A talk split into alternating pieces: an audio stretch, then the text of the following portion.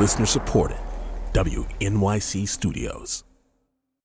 Just because you're meeting people where you're at doesn't mean that you're responsible for their comfort and it's not about challenging them or them never feeling uncomfortable. You know, it's it's creating an entry point into an issue area, but it's not doing people's work for them. That's Rebecca Nagle, an award winning advocate and writer focused on advancing Native rights and ending violence against Native women. Rebecca joined us at Work It to talk about crafting stories when an audience doesn't share your experience or understanding. I'm Dessa, and this is Work It, the podcast, a compilation of some of the best moments from the live event.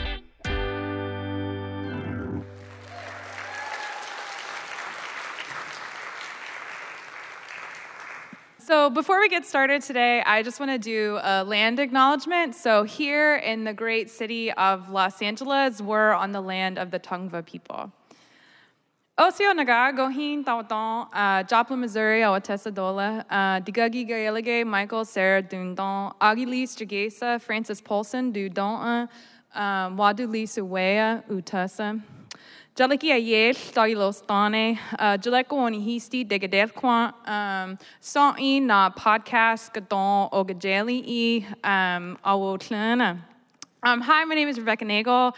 I'm a citizen of uh, Cherokee Nation. I'm also the writer and the host of the podcast called This Land, and thank you for letting me introduce myself in my own language.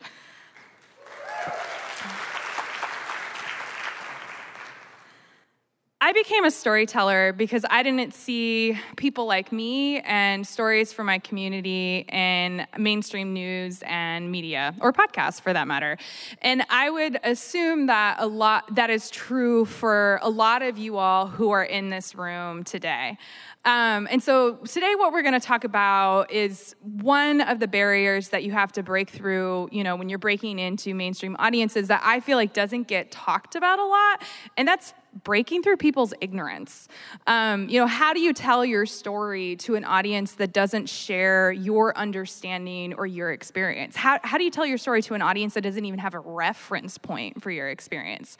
Um, and so we're gonna we're gonna start specific and then get broad. Um, but I want to first start by talking about uh, native representation in mainstream media.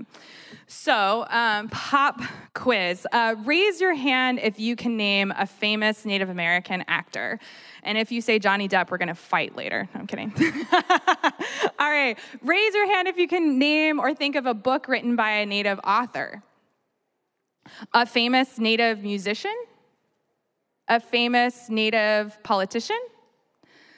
How many of you, or a famous native podcaster, obviously not me because I would be cheating. um, how many of you can name a famous Native American person who's famous for anything, anything under the sun, who was born after the year 1950? And yes, that rolls out like Sitting Bull and Pocahontas and Sacagawea. So if you answered no to most or all of those questions, it's not an accident, it's not a coincidence. You know, as Native Americans, we are systemically erased from mainstream media, from pop culture, um, from K through 12 education, you know, and the me- media that you consume today, even though we are 2% of the population in the United States, we represent less than one tenth of 1% of people in film, television, and media. Um, a really awesome researcher, Dr. Stephanie Fryberg, who's Tulalip, has um, done a lot of research to get really specific about what this looks at. And she looked at um, the 345 most popular television shows in the two decades between 1987 and 2007. And of the 2,336 characters on their shows, can anyone guess how many were Native American? Just shout out a couple numbers. It was a little bit better than zero. It was three. three better than zero. Um, what she also found in her research is that when we are depicted, um, it's almost always as historical images. So in 2015, she released a report where 95 of the first 100 Google image search results for Native American or American Indian were historicized images. So we're sort of always that stoic Indian in the tepia scented photograph. And this has real impacts on how the public perceives us. You know, I mean, this is the, you know, just a screenshot from my laptop of the Google search results for Dude Native, you know? And in case you're wondering, like, yes, we pay taxes and no, we don't get free money. um, and some of us celebrate Thanksgiving, you know? but, um, um, the what has happened because there's not real information about real contemporary people. You know, most people's reference point in the United States is sort of way off the mark. And so um, there's a report that came out in 2018 called uh, "Reclaiming Native Truth." And in their surveys, they found that two thirds of Americans don't think that Native Americans experience significant racial discrimination today. They don't think it's a big problem for us, two thirds of the population. That is happening in a country where Native Americans face the highest rates of rape and murder, the highest rates of police violence, of poverty. Um, you know, another insane statistic is that 40% of people in the United States today don't even think that we exist. Um, and so, you know, and you can blame it on the individual. You can say that, you know, people need to do a better job of educating themselves. And why that's true, I mean, I think we always sort of have to go back to the systemic reasons for why things are the way they are. And it's a systemic erasure of Native people um, from, you know, contemporary media and contemporary pop culture that leads to those really wacky views that a lot of people have of us. And it's not just citizens, it's elected officials too. We're going to give this video a little listen. My name is Mark Trahant. I'm the editorial page editor of the Seattle Post Intelligencer and a member of the Native American Journalists Association.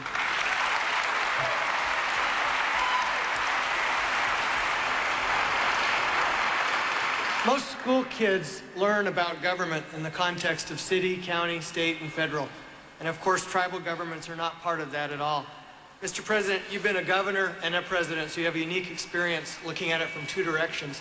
What do you think tribal sovereignty means in the, in the 21st century?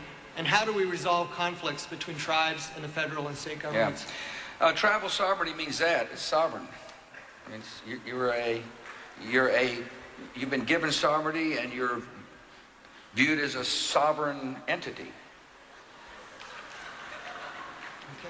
And therefore, the relationship between the federal government and tribes is one between sovereign entities.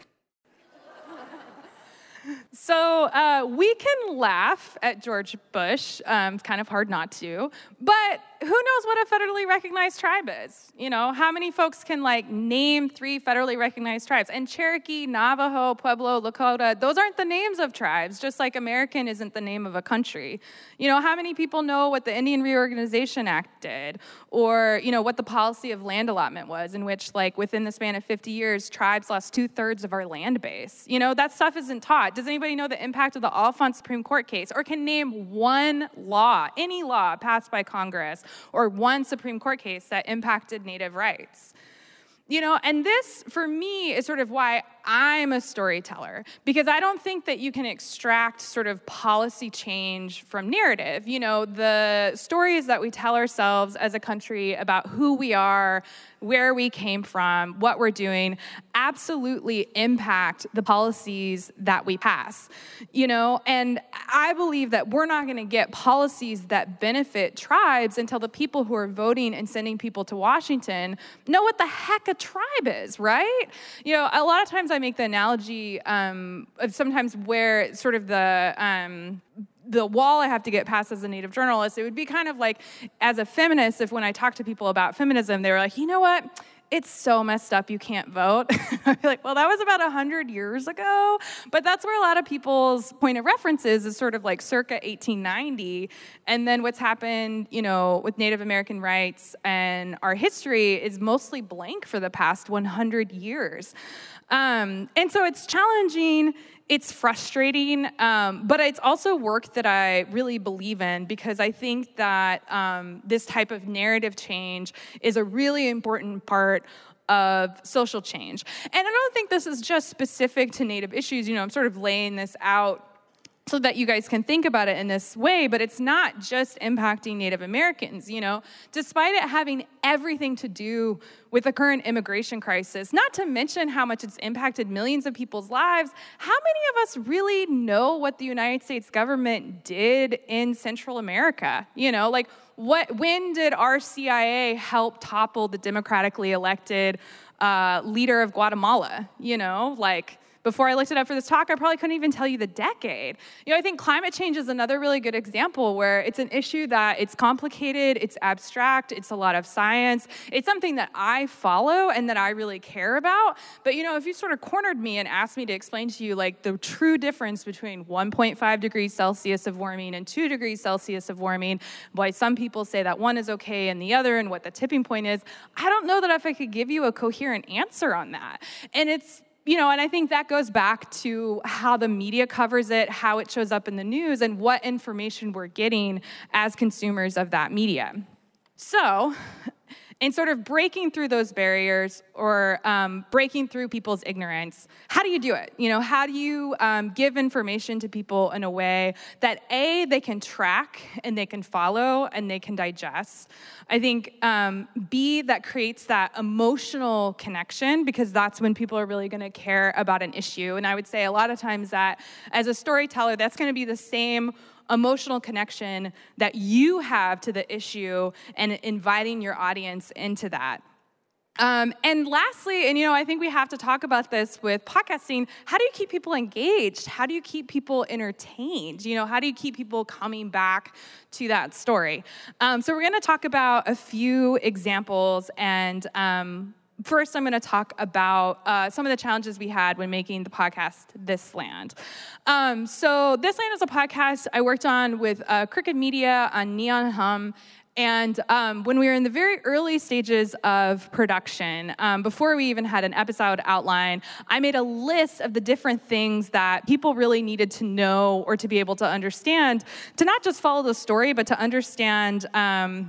The case that we were talking about. So it was things like people need to understand like who has criminal jurisdiction in Indian country, what a federally recognized tribe is, the history of the five tribes in Oklahoma that the case impacts, and sort of both like our early 1900s history and how the laws that Congress passed that impact us are, are very similar. And so we have a similar stake in the case, but we're like separate people in terms of culture and in terms of governance. Uh, we also needed people to understand uh, Supreme Court procedure. And so Gorsuch was sitting out. So instead of it being order of nine justices, it was eight. And so then people needed to understand understand like what would happen if there was a tie, which upholds the lower court's decision, which was actually like really good because the tribe won the lower court's decision. We needed people to understand things like that. You know, when we talk about the history of our land in Oklahoma, we weren't from there. We were actually removed to Oklahoma, so we had to talk about the 1830s removal treaty. And nobody wants to listen to eight hours of that, of sort of like the list of all of the things that you need to explain. And that's not why I wanted to tell the story of this case in the first place, because it's not it's not why this case matters to me personally is a story, and it's not the story of how the case happened. So, um, you know, when we were developing the story, um, we wanted to talk about what the podcast was really about. So, This Land is a podcast about a Supreme Court case that will determine the future of half the land in Oklahoma and five tribes, including mine. And the case started in a really unusual place. It started in a small town murder in the late 90s where a Creek citizen murdered another citizen of Muscogee Creek Nation and was sentenced to death by the state of Oklahoma. And in his appeal, he said that Oklahoma didn't have jurisdiction to convict him because the crime happened on a reservation. But Oklahoma says that that reservation no longer exists. And that's the question before the Supreme Court right now. And in 2020, we will find out if the Supreme Court will order the largest restoration of native land in US history or if they're going to take that land away from us. Again, um, so, in trying to uh, create compelling stories and trying to get information away from people in a way that is easy to digest and is intelligible and entertaining, there are a few things that I think are really sort of like helpful pinpoints of how to do that. So, we're going to go through that real quick with some examples. Um, so, the first of all is to use stories to teach facts and history. So, when you have that sort of initial list of everything that you need your listener to understand, try and find the story story through which you can um, give them that information. So, we're going to give a listen to an example from a podcast called uh, Missing and Murdered by Connie Walker. Nora says Lillian used to travel with her to workshops and meetings for Indigenous women in the province. One day, she went to pick up Lillian, and when she arrived, Lillian was distraught and holding a newspaper. So that morning, I went to pick her up, and she came out of her house. and she was holding the newspaper. And she had it like this. She was crying. I said, What's wrong? She said, These are my babies. So, um, Missing and Murdered Finding Cleo is a podcast series that's really about how the Canadian government systemically um, took Native kids out of their communities and out of their families and the devastating impact of that. But the way that Connie Walker tells that story is there are siblings who are all adopted out and they were scattered across North America, the US, and Canada, and they've reconnected and they're trying to find out what happened to one of their siblings that they believe is dead. But they don't know where she was adopted to They don't even know if she's alive or not. They don't know how she died. And so it's sort of the story of how they connect all of those dots. And through the story, you see how damaging this policy was. And this clip is kind of from the climax of the season um, where they, she investigates sort of what happened to the mom and what happened when the kids were taken away. And the mom actually found a newspaper ad of her kids being advertised for people to adopt. And it's this example that just really shows how inhumane the policy was that children, humans, would be in the newspaper sort of like the way like a dog or a cat would be. Um, the next uh, tidbit is to develop characters. So, as humans, we're going to connect more to a person before we connect to a large and abstract issue. Um, so, this example is from 1619 by Nikole Hannah-Jones. And um, this episode starts with her describing just her really beautiful relationship with her uncle and then what happened when her uncle got cancer. Let's give it a listen. So it took literally my uncle getting a death sentence before he was able to get health insurance. That health care gets him out of those free clinics and into an actual cancer clinic in Illinois. And it's there that the doctors give us the news that had they been able to see him months before, he could have had a fighting chance. But it was too late.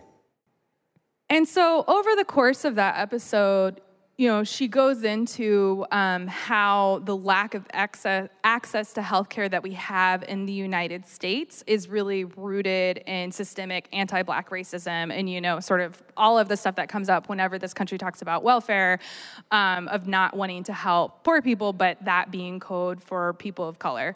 Um, and she doesn't start you there. She just starts by sort of describing her beautiful relationship with her uncle as she was growing up, and then talks about his preventable death and how the system created that situation. And that story takes you through you know then the almost 100 years of US policy that you learn throughout the episode but you start by understanding why it matters you know and why it matters to real people um, another good point, and this was something I actually really struggled with uh, when making this land, is to tie the information to the plot. And so both stories and teaching work well when you segment them out. And so I a lot of times think about developing um, scripts and outlines for podcasts is sort of like leaving your listeners a little breadcrumb trail where you want them to sort of follow along piece by piece. And the reason I found this really hard is I actually came from a print journalism background. And when you're writing, especially for online, where a lot of people don't even read the whole article, you, you put everything up top. You know, you have that nut graph that kind of says the whole idea, and then everything kind of flows from there. And I think of podcasting or audio media being almost the opposite, where you want people to get pieces of information you know, one piece at a time. And I think sometimes when you have to explain a really complicated idea that needs to be broken up, you can even find a way for the plot to be driven by the listener always getting new pieces of information. I think a really good example of this is um, Caliphate, where you learn so much about ISIS, but it's through the reporter's invest the, the story of her investigation and meeting an ex-recruit, of going to Mosul, of finding the this briefcase, of finding the person who had the briefcase and the documents, and what does it mean about the inner workings of that government. Um, and so that's a way when you sort of make that giant list of stuff you have to like teach the audience about is a way to sort of lay it out where people always feel like they're waiting for the next thing, which is what you want in a serial podcast. Um, I think another really great thing to do is to use metaphor. So when you're talking about like an abstract concept that most people don't have a reference point, find the thing that people have a reference point for and use that to teach the thing that people don't know. Um, so in this land, uh, there was some um, information about how like Indian country in Oklahoma works and what's considered Indian country and what's not. That was pretty complicated and so uh, we came up with this metaphor. Let's give it a listen. So they broke up these reservations and they gave everybody, or they allotted under different ways and different formulas, land to different Indians. Picture a sheet cake. Allotment came along and sliced up the cake into a bunch of pieces. The pieces are now owned by individual citizens in the tribe, not the tribe as a whole. And so um, we actually continue to use that metaphor because what's relevant in this case is that people own mineral rights instead of surface rights. So we like extended the metaphor to you know talk about the icing of the cake and the cake itself. and um, it was the idea of actually the executive producer Vikram Patel, and that's another thing that I think is great. Um, you know, we had great editors and great people working on this land. Um, I know Catherine Saint Louis is here at the conference. She was the editor um, as well. And I, it is just very helpful, I think, especially when you're working with material that you're really familiar with, to sometimes have those outside perspectives on the team to help you do that work of translating. And lastly, uh, the sort of my last little takeaway tidbit is to just name what people don't know. You know, don't be afraid to point out people's ignorance. Sometimes you kind of have to dispel the myths that are in people's heads before you can get them to the information that you want them to digest. Um, so here's an example, uh, again from this land. Um, you know, we had an episode, in episode two, we were introducing listeners to the tribe Muscogee Creek Nation and the government that's really at the center of this case. But to do that, we kind of had to dispel, you know, the stereotypes that are in people's minds about what a tribe is. So um, yeah, let's give it a listen. If the place where you imagine contemporary tribal leaders conduct their business looks like a teepee or a wigwam, you want to pause here and erase that mental image. Instead, picture City Hall, the county courthouse, a state office building. So, you know, I think that a lot of times when um, we're talking about contemporary tribal governments, you know, people sort of picture like dances with wolves or something like that, versus, you know, a democratically elected three branch, you know, government that is just as sort of bureaucratic as you know the city of los angeles or a county or a state government um, and so you know, I, I think um, if you know that there is information that your listeners are going to have that is maybe going to be a bias that they're unaware of or just misinformation that they're coming to your podcast with, you know, don't be afraid to name it and point it out. Um, so I think doing this type of work comes with some challenges, right? It can be hard to talk to folks that are sort of outside of your community or outside of the people who are impacted by the issues that you're talking about. So, you know, one challenge is translation exhausting. It is tiring to explain things to people. And a lot of times when you're working on stuff like this, you're not just going to be explaining it in the script, you're going to be explaining it to the people that you're working with. You're going to be explaining it to people who are asking you questions on social media. You're going to be explaining it, you know, when you just sort of like run into people and you're having conversations about it. And I know there are a couple episodes um, that we worked on that go into my own personal family history and also the history of my tribe that are just, you know, the information and the history is devastating. And so there was also just that layer of you know trauma and pain in addition to figuring out how to make it a workable script. And so i think that's just one thing to um, i found uh, that it helped to be aware of and to just know that that was going to come up. I think other challenges are um, you know I, I, like even today being here have a lot of imposter syndrome. And i think it can be kind of hard um, you know with when you're working on a project like i know with this land it would it would keep me up at night to make sure that i was really getting things right and that the way that I was presenting the legal information was accurate, that the way that I was telling the story was helpful to the communities who are impacted by it. Um, and especially, you know, if you're kind of the person in the room who's like that level of quality control, the weight and the responsibility of that can be a lot. And it can also feel overwhelming to feel like you have to speak for an entire community. And so I think that those are things that, um, you know, I try and have folks that I can like run things by, like other Native folks or other Native journalists that I work with, um, you know, to see, to get feedback, to get other people to weigh in on things um, so that I don't feel like I have to do it alone. But it's also just something to be aware of that if you're going to do this type of work, there's things that are probably going to come up. And then I think in external challenges are, um, you know, meeting people where they're at. Like I always remember there was this moment where I put blood, like just a reference to blood quantum in one of the scripts, and the editor was like, "What's blood quantum?" And I was, "Oh, right." You know, most people who like, even though as Native people you kind of can't escape blood quantum, it comes up everywhere. Um, a lot of people who are non-native don't know what that is, and so there's sort of that constant checking of making sure that the way that you're presenting the information is something that people can get.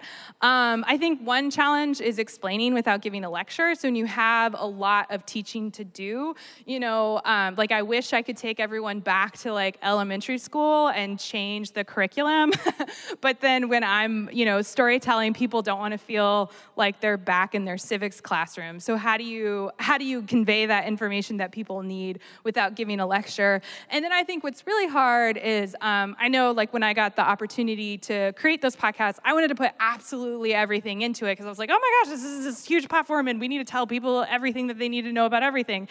And um, you know, so then there's that hard, inevitable decision of what to cut out so you know what i'm what we're talking about here and doing this kind of storytelling or doing this narrative change you know you can talk about it as sort of like not preaching to the choir talking to people who are outside of your bubble translating educating meeting people where they're at. But for me sort of what um, underlines all of that is this idea of working towards narrative change and sort of building audiences and building uh, people who aren't familiar with issue areas and you know changing the way that they perceive those things.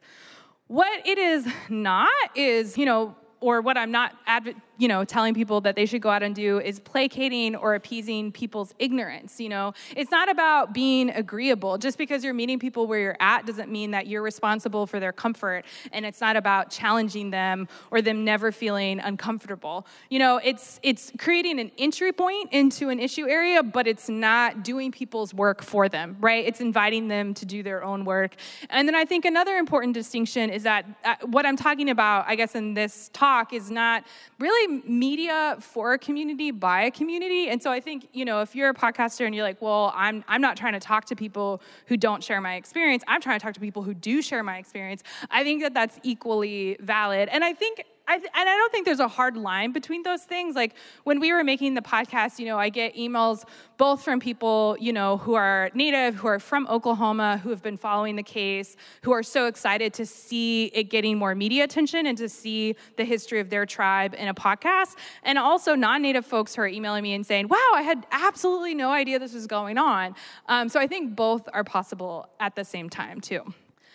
Um, so thanks, guys. Um, thanks everybody for um, listening to the talk. I wanted to give a shout out to some awesome podcasts that are made by some other Native women. So if you're not familiar with them, you know, check out Métis in Space while Indigenous. Um, there's a really great podcast that just came out this past year called All My Relations with Adrienne Keene and Matika Wilbur.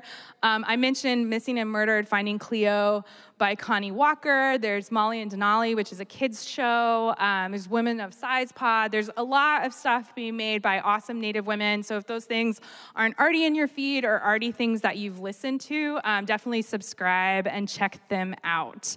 And then um, lastly, I just wanted to um, mention, you know, if you're um, not a content creator, but maybe where you work or your role is you're deciding what content gets made. Um, I think that's sort of a different role in kind of the podcast ecosystem. And, you know, I, I hear a lot of people say that, you know, everyone's making a podcast now. There's sort of this saturation, um, and maybe there are too many podcasts. I don't think that there are too many podcasts. Um, I think we still need more podcasts, but maybe we don't need more podcasts about, you know, a woman that was murdered and who murdered her and uh, the really smart guy who figured it out right? And so i think we need a lot more content and a lot more media um, from those voices that aren't voiceless or aren't already telling their stories but um, aren't having the same platforms. Um, and i would also just say to um, invite you guys to think about um, you know at your organization where you work think about you know the employees maybe even then expand that out to think about all of the people that freelance at your organization and on the shows you know when you're booking guests when you're booking experts you know if the work that you're doing is representative of the population of native people in the united states one out of every 50 of those people should be native. Um, and i bet at a lot of companies and we know this just you know, based on the information of how we're represented in media jobs, it's zero or close to zero. So I would invite you to go back and think about, um, you know, where there are places to include more Native voices, and I'm happy to be like a connector or a resource for that. Um, so definitely uh, reach out to me, and thank you everyone so much um, for your time and your attention. I'm so excited to be at Werk It. Thank you.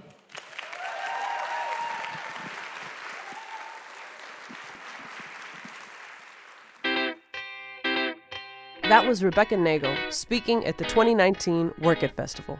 Both the festival and the podcast are produced by WNYC Studios and are made possible by major funding from the Corporation for Public Broadcasting, with additional support from the Annenberg Foundation. Event sponsors include Luminary, Spotify, Spreaker, ACAST, Himalaya, and the Women's Foundation of California.